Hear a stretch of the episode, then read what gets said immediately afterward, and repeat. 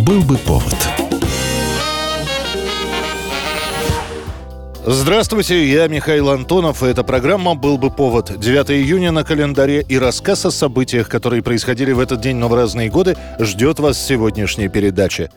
1896 год, 9 июня, торжественно открывается самая крупная дореволюционная 16-я новгородская ярмарка. Ее полное название Всероссийская промышленная и художественная выставка.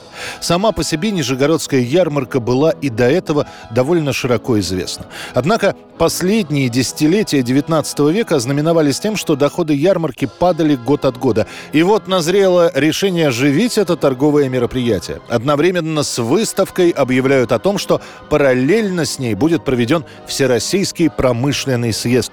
К наполнению павильонов товарами привлекают по личному распоряжению государя крупнейших меценатов и ученых. Среди кураторов выставки Тимирязев, Мамонтов, Морозов, Бенуа и многие другие. К открытию выставки в Нижнем Новгороде пускают первый в России электрический трамвай открывают фуникулеры, подъемники, которые доставляют пассажиров с нижней части города в верхнюю и обратно, построят здание городского драматического театра, окружного суда, биржи Волжско-Камского банка. Также откроют несколько гостиниц, откроют пароходную скоростную линию, которая будет связывать верхнюю часть Нижнего Новгорода с заречной частью. Сама выставка тоже способна удивить и не только земляков, но и иностранцев. На ней показывают лучшие достижения достижение начавшегося промышленного подъема. Демонстрируется первая в мире гиперболоидная стальная сетчатая башня-оболочка и первые в мире стальные сетчатые висячие и сводообразные перекрытия оболочки Шухова. Первый в мире радиоприемник конструкции Попова. Первый русский автомобиль конструкции Яковлева и Фрезе и многие другие технические изобретения. Сама выставка, подготовка, строительство павильонов, доставка товаров и прочее обойдется казне в 3 миллиона рублей. На облагораживание города потратят в три раза меньше. 1934 год, 9 июня. В ряду постоянных персонажей мультипликационной студии Уолта Диснея «Пополнение» выходит первый мультик с участием Дональда Дака.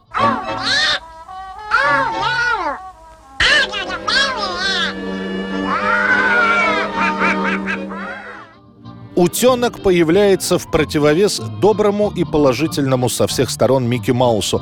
Именно поэтому Дональда Дака наделяют именно такими качествами, которые абсолютно добрый персонаж не может никак себе позволить. Дональд нервный, мстительный, очень эмоциональный и крайне непоследовательный в своих поступках. Уже после первых показов выясняется, что дети с удовольствием смотрят за шалостями Дональда Дака и даже иногда с большим интересом, чем за приключениями приключениями Микки Мауса.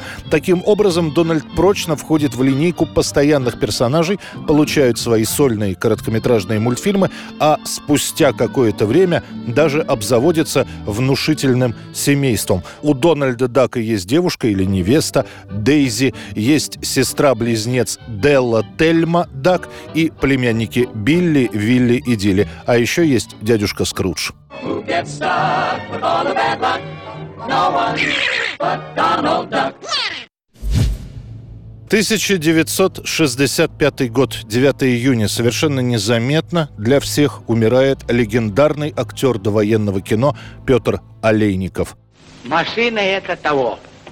Как я, значит, того? Ну, так она и того. Что того-то? Чудак.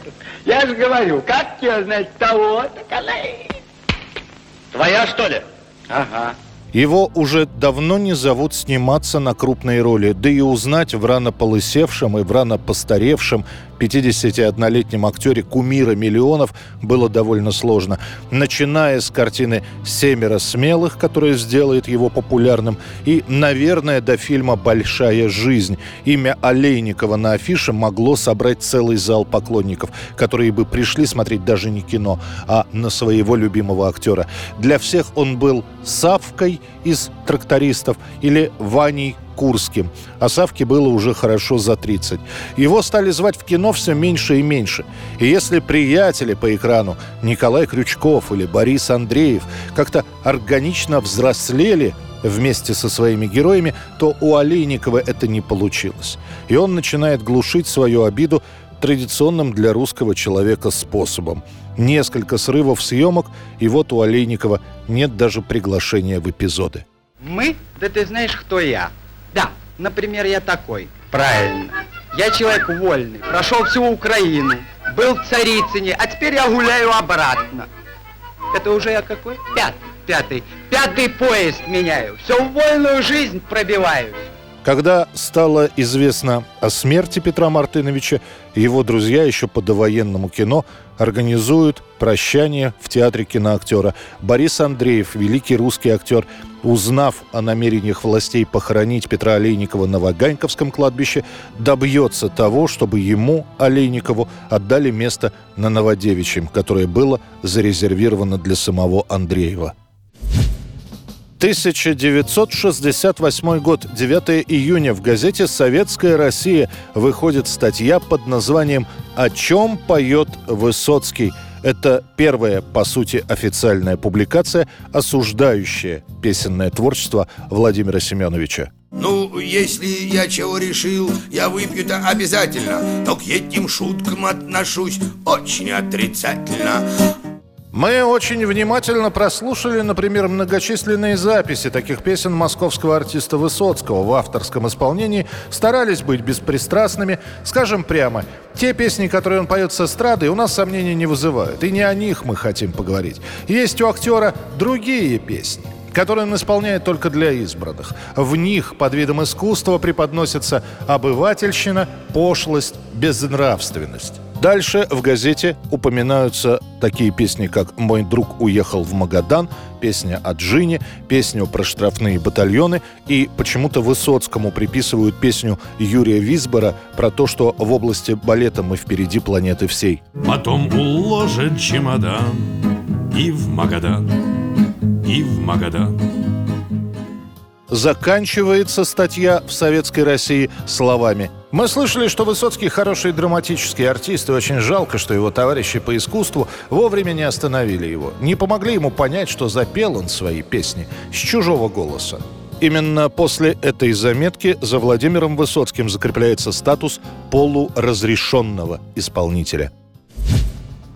1959 год в советских кинотеатрах начинается прокат ленты «Последний дюйм» приключенческий фильм. Одна из изюминок этого кино – песня. В ленте ее исполняет обладатель уникального голоса – баса профунда Михаил Рыба. Однако вскоре после премьеры уже во дворах и в подъездах под гитару раздается «Какое мне дело до всех до вас, а вам до меня».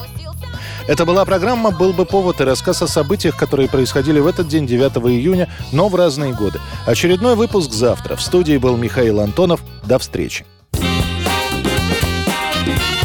«Был бы повод»